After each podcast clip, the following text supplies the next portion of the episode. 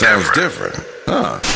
This, this is Tavis Smiley. This is Tavis Smiley commencing his program today in dialogue with Mark Ballard, Washington correspondent for the Times Picayune uh, and the New Orleans Advocate. Uh, we love being heard on WBOK uh, in the city of New Orleans. Mark Ballard, good to have you on. How are you today, sir?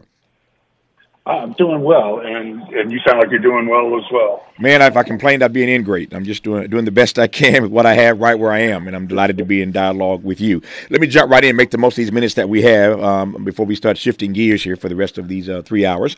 Um, but um, while we're while we're keeping our eye, of course, and tracking what's happening globally, that is to say, uh, more specifically these days, the Middle East, we also have to keep our eye trained on what's happening here domestically and the big story um, uh, of days ago was the election of Louisiana's own, uh, your home state, uh, the state you cover, of course, for the Times Picayune and the Advocate.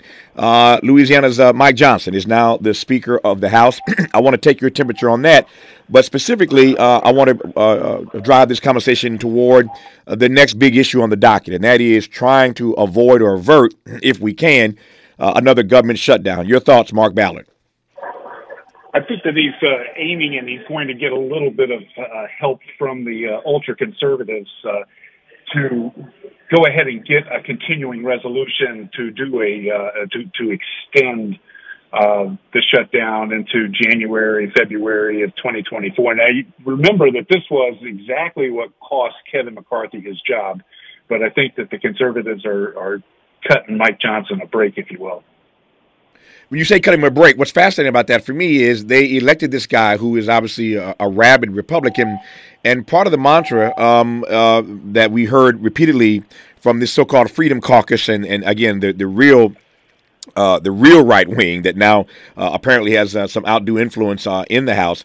Their mantra was they didn't want to work with the Democrats. They had no interest in working with the Democrats. To pass a continuing resolution would mean, uh, at some level, working across the with Democrats. To your point, that's what got Kevin McCarthy in trouble. So why why do we think, uh, why do we believe they're cutting Mike Johnson some slack, as you put it? Well, they some of their uh, big spokesmen have already come out and said, well, they, they understand the timing of it all and they'll go ahead and go along with it with a, a continuing resolution. And that people like Chip Roy from Texas uh, being uh, one of the main uh, voices there, Matt Gaetz, uh, who started the, uh, the whole kind of coup against McCarthy, has also said the same thing. So I think that there's like a little honeymoon period – and they believe that uh, Mike Johnson is far more conservative than Kevin McCarthy was, is, and uh, and so they're willing to to let it slide this time. But they're going to, uh, I guess, in January, February, we're going to be looking at another crisis. Mm. Um, politically, um, what do you what do you make of this notion, uh, especially given that we're in a political season? we get to January, we start moving toward the Iowa caucuses, and it's it's it's on and popping. Once we get to January, with regard to the primary calendar season, what's your read, Mark, covering this stuff every day, of uh, the danger of continuing to kick this stuff down the road in a political season such as this? And that is the danger because we're looking at, I guess there are 18 representatives, Republican representatives, who are elected from districts that went for Joe Biden in 2020, mm-hmm. and uh, and so they're going to be looking at, uh, hey, let's get something done that's not crazy, and uh, at the same time, he's having to deal with about 20 of these kind of uber conservatives uh, from the Freedom Caucus who are going to be, you know, my way or the highway, and I think that it's going to be quite a juggling act for Mike Johnson. Um, I mentioned earlier, um, as I it at least, that this so-called Freedom Caucus and um, I'm trying to be nice here. don't don't want to call them names, but this, this, that group, that group in the House seems to have these days. Um, never mind um, the the small, or, uh, relatively speaking, the small number uh, in this particular group. They are wielding some outsized uh, influence these days uh, on matters in the House. How do you read that? I think they've exploited what is a very narrow uh, majority. I believe that the Republicans are 221 and the Democrats are at uh, 212. And so you go four votes, you can't do more than four votes, or you lose uh, uh, you lose whatever it is that you're trying to do. And these conservatives have exploited that by withholding their votes on uh, procedural matters just to show the uh, majority that they can do as they please. And that seems to have scared a good many of uh, the leadership anyway to mm-hmm. do as they want. So I said on this program, uh, I guess a day or so ago. Uh, today's Tuesday, so it must have been yesterday, uh, just a day ago. Uh, I raised this issue uh, of of Mike Johnson and how we are learning more and more about him every day. When you when you're caught in a crisis, the way Republicans were in the House. Uh, and you know they couldn't. I mean, McCarthy loses, and then I, I have lost track now. Uh, uh, Steve Scalise, I guess, is next man up. That didn't work out. Uh, Jim Jordan is next man up. That didn't work out. So they're they're worn out, and we end up with a guy named Mike Johnson. But it happened so swiftly and so quickly. Many of us believed that even Mike Johnson didn't have the 217 votes that he needed. He got 220. Again, that's in large measure, I think, because they were just tired of the narrative uh, that they were that they were a do nothing Republican Party, the gang that couldn't shoot straight, um, the haunted house, all kind of metaphors uh, were being used to define and describe these Republicans. So they make this move, but they do it really quickly. And so that means, you know, that you don't get vetted really well.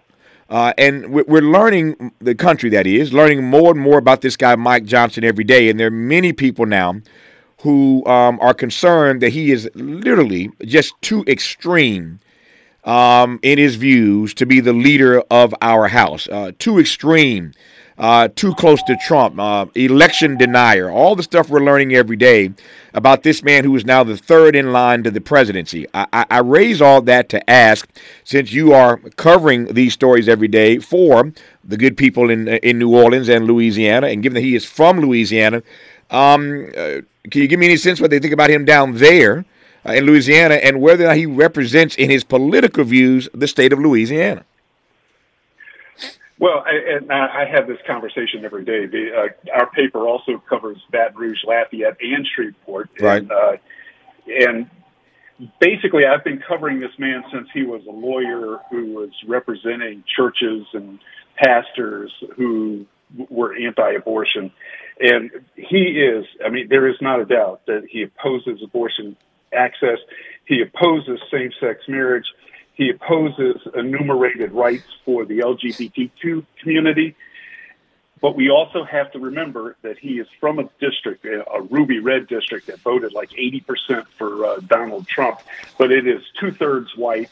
It's mostly Southern Baptist, and he is right in the mainstream of his district. And I would argue he's in the mainstream of the Republicans in the U.S. House right now. So, I mean, I, he, people up here were googling were googling crazily on Wednesday when when he became emerged as the main speaker candidate. But uh, he has never shied away from what his positions are in Louisiana. And while he may not be popular in New Orleans or Baton Rouge, I can guarantee that he is very popular in Northwest Louisiana. Mm-hmm. Um, he's he's given a few interviews, uh, uh, not one to me as yet, but he's given a few interviews, uh, and he said the other day, and this is not a direct quote, but close to it. You know the quote because you cover this every day. Um, but people heard him say that his blueprint for leading the nation, his blueprint for being Speaker of the House, comes directly from the Bible. The Bible is his blueprint. Now, there are many of us who are uh, uh, spiritual, um, uh, religious, if you prefer. Um, uh, I am personally a follower of that first century Palestinian Jew named Jesus. That's that's my professed faith. Uh, not unlike Mr. Johnson, although we see the world and we see Jesus' teachings in very different ways, uh, but um, both Christians nonetheless. Uh, and yet, it is troubling to hear one uh, in a country where there's supposed to be a separation of church and state say that his blueprint for being speaker, his blueprint for governing this nation, uh, is and comes from the Bible. Uh, you weren't surprised by that, given that you know this guy and you've covered him for all these years. But uh, how should the country read that comment?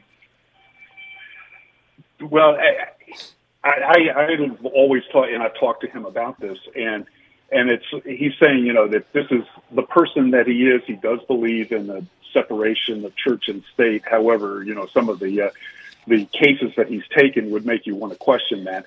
But he says that he's a person, and this is this is his definition of himself. Uh, and it follows along with Southern Baptist teachings. I mean, he's he's not out of the mainstream as far as as far as that goes. It's the first time I think we've had someone as religious or uh, who wears their religion on their sleeve the way that he does in you know just right behind the vice president uh, in the presidential succession. So I mean, I think it came as a shock to folks here on Capitol Hill who have never really thought about what does that mean. And I think that uh, he spelled it out exactly. That he's going to be looking at the Bible when he needs uh, uh, to find influence, to find uh, uh, inspiration in what he's doing. Yeah, you know, again, as as a as a, as a Christian, I ain't mad at nobody for for checking with the Bible uh, when it comes to their morals and their values and their ethics. Uh, but for your politics, you know, that, that, that, that, that's a tricky situation. That's tricky terrain, in part because if we if we all read the scriptures and came away with the same interpretation, then then, then maybe we could we could we could roll with that.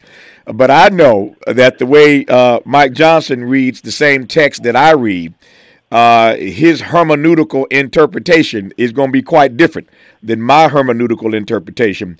Uh, and therein, I think, uh, lies the rub. But I, I, digress on that point for now. Uh, got a few minutes left. Let me circle back to again the the, the issue, and there are many issues um, that uh, that Mike Johnson has on the docket right now. I'll come to Ukraine here in just a second. Um, but you mentioned earlier, and I think you're right, that hardline fiscal conservatives at the moment are willing to give him uh, some some grace. They have saved some space for grace here initially. But you and I both know that ain't gonna last long, Mark Ballard. We talked earlier about kicking this can down the road. At some point, um, this continuing resolution runs out. Uh, and these hardline fiscal conservatives are going to end up, I believe, doing ultimately to Mike Johnson the same thing they did to Kevin McCarthy. The question is, how long does the honeymoon, how long does the grace period last? I think that the dependent on when that continuing resolution runs out, because what the what the hard right wants is 12 separate appropriations bills that are full of these social uh, uh, issues that the Democrats are never going to accept, and the, and the White House is never going to accept. And so we're going to be running in, whether it's February, March, April, May, whenever he's able to get this kicked down the road. At that point, they're not going to be able to do another continuing resolution, and that's when the same rules that took out Kevin McCarthy will probably reach up and take him out too. No, it's that's just a, my yeah. gut feel. No, you, I, I, feel the same way. It is. This is just. This is much ado about nothing. It's just a matter of time. Um, it's just a matter of time before these uh, this uh, these fiscal conservatives uh, come after him, and we're going to be right back where we were. The problem next time around is that we will be smack dab in the middle of a presidential election with our government shut down. Next question.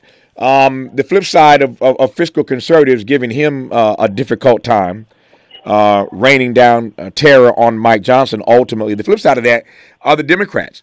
Um, to your point uh, of a moment ago, the cuts that they want are cuts that Democrats will never agree to. And yet, in a presidential election season, Hakeem Jeffries has to be very careful, it seems to me, about how he, about how he calculates when and what they will accept when it comes to cuts because this thing can turn on you. You cover Washington every day. It can turn on you real fast. If Republicans start uh, advancing a narrative that Democrats won't agree to any compromise, they won't agree to any cuts, never mind the debt, never mind the deficit, that story can flip on you, Mark Ballard, if you're a Democrat. This is true. This is true, and I and I think they are watching it very closely. So far, the Democrats have set back say, you know, you all do it, do what you want to do, you know, eat yourselves. That's fine. But at some point, there will be a step forward where they're going to say, you know, we need, we need to, we'll accept this if you agree to that. And uh, that's where the problem comes in with the uh, the Uber Republicans, and that is that they don't want to do anything that involves Democrats. Yeah. And so yeah, so I think that down the road we're looking at, and we're, we're, going to be looking at George Santos getting kicked out sometime soon, and mm-hmm. those numbers will start dropping and getting ever closer. And I think that's kind of where we're headed for. I mean, it'll be a, it'll be the uh, election that that will decide. That we, nothing will happen until the yeah. until the election gets passed. Everybody everybody knows how crazy this guy George Santos is. These stories are just I mean they're, they're, on the one hand they'd be funny if they weren't so so outrageous and so serious. But this George uh, this this this George Santos story has been fascinating for months now, and yet I, I, I have wondered uh, uh whether or not they're going to seriously take him out right about now. They need that vote. Um, uh, Johnson needs that vote, Mark Ballard. So uh, I'm not sure that Santos is going to get kicked out as quickly as others do. I could be wrong, but I, I don't see it. I don't see it happening happening too swiftly because they need that vote. I think you're absolutely right. I think that Mike Johnson would love to see Santos leave, but he does not want to lose that vote in, in addition to the Bible, he knows how to add and subtract, and uh, that's getting too close well, to the margin. well, there, there is some addition and subtraction and multiplication and division in the Bible that I read, so it's all in there. Uh, let me close on this note. Uh, very about sixty seconds here. Um, we know where he stands on Israel because he again is an is a, an avowed uh, Christian, but he wants to separate Ukraine out. Uh, Biden asked for money for you, Israel and Ukraine. Um, Johnson wants to separate that out, which leads me to believe that what Biden wants on Ukraine, that checkbook may finally, that that that blank check may finally uh, uh, no longer be an option for President Biden. I think, uh, well, I think he was very smart in the way that he's done this. Uh, Johnson is, uh, but he has put a lot of people on notice on this, and the oh, it's only the uh, very conservative Republicans that are against extending uh, funding for the Ukraine. Right. And uh, so, I mean, I think that that's uh, he's. I, I think that's where right. we're going to run into a problem here. Even Mitch McConnell wants to have yeah. funding for the Ukraine. Yep. And and I think he's he's doing what he can for his Republican base but he's going to run into some trouble with that. Just a matter of time. That's the key phrase, I think, when it comes to Mike Johnson, the new speaker. Just a matter of time. He's going to get Kevin McCarthy at some point down the road. Who do you call when you want to talk about the new Speaker of the House from Louisiana? Somebody from Louisiana. Mark Ballard, Washington correspondent for the Times, Picayune, the New Orleans Advocate, and we shout out WBOK 1230 AM in the Big Easy. Mark Ballard, good to have you on the program. All the best to you, sir. Thanks for having me. I enjoyed it. My great delight.